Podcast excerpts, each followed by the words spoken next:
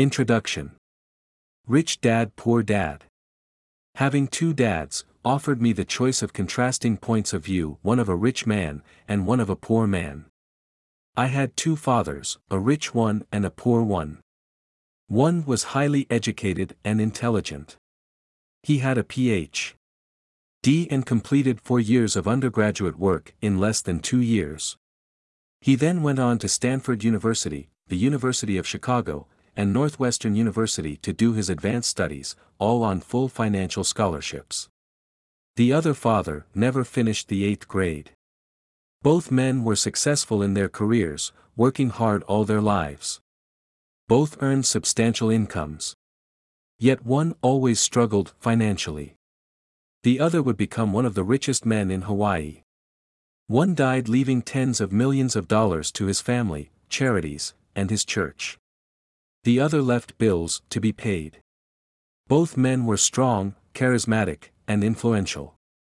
Both men offered me advice, but they did not advise the same things. Both men believed strongly in education but did not recommend the same course of study.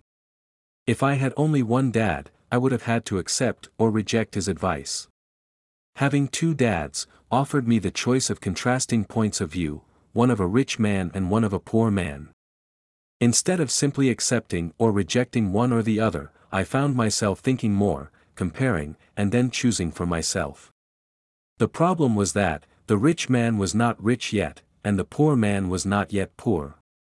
Both were just starting out on their careers, and both were struggling with money and families. But they had very different points of view about money. For example, one dad would say, the love of money is the root of all evil. The other said, the lack of money is the root of all evil. As a young boy, having two strong fathers both influencing me was difficult. I wanted to be a good son and listen, but the two fathers did not say the same things. The contrast in their points of view, particularly about money, was so extreme that I grew curious and intrigued. I began to start thinking for long periods of time about what each was saying.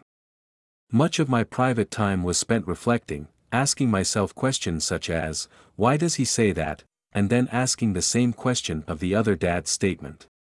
It would have been much easier, to simply say, yeah, he's right.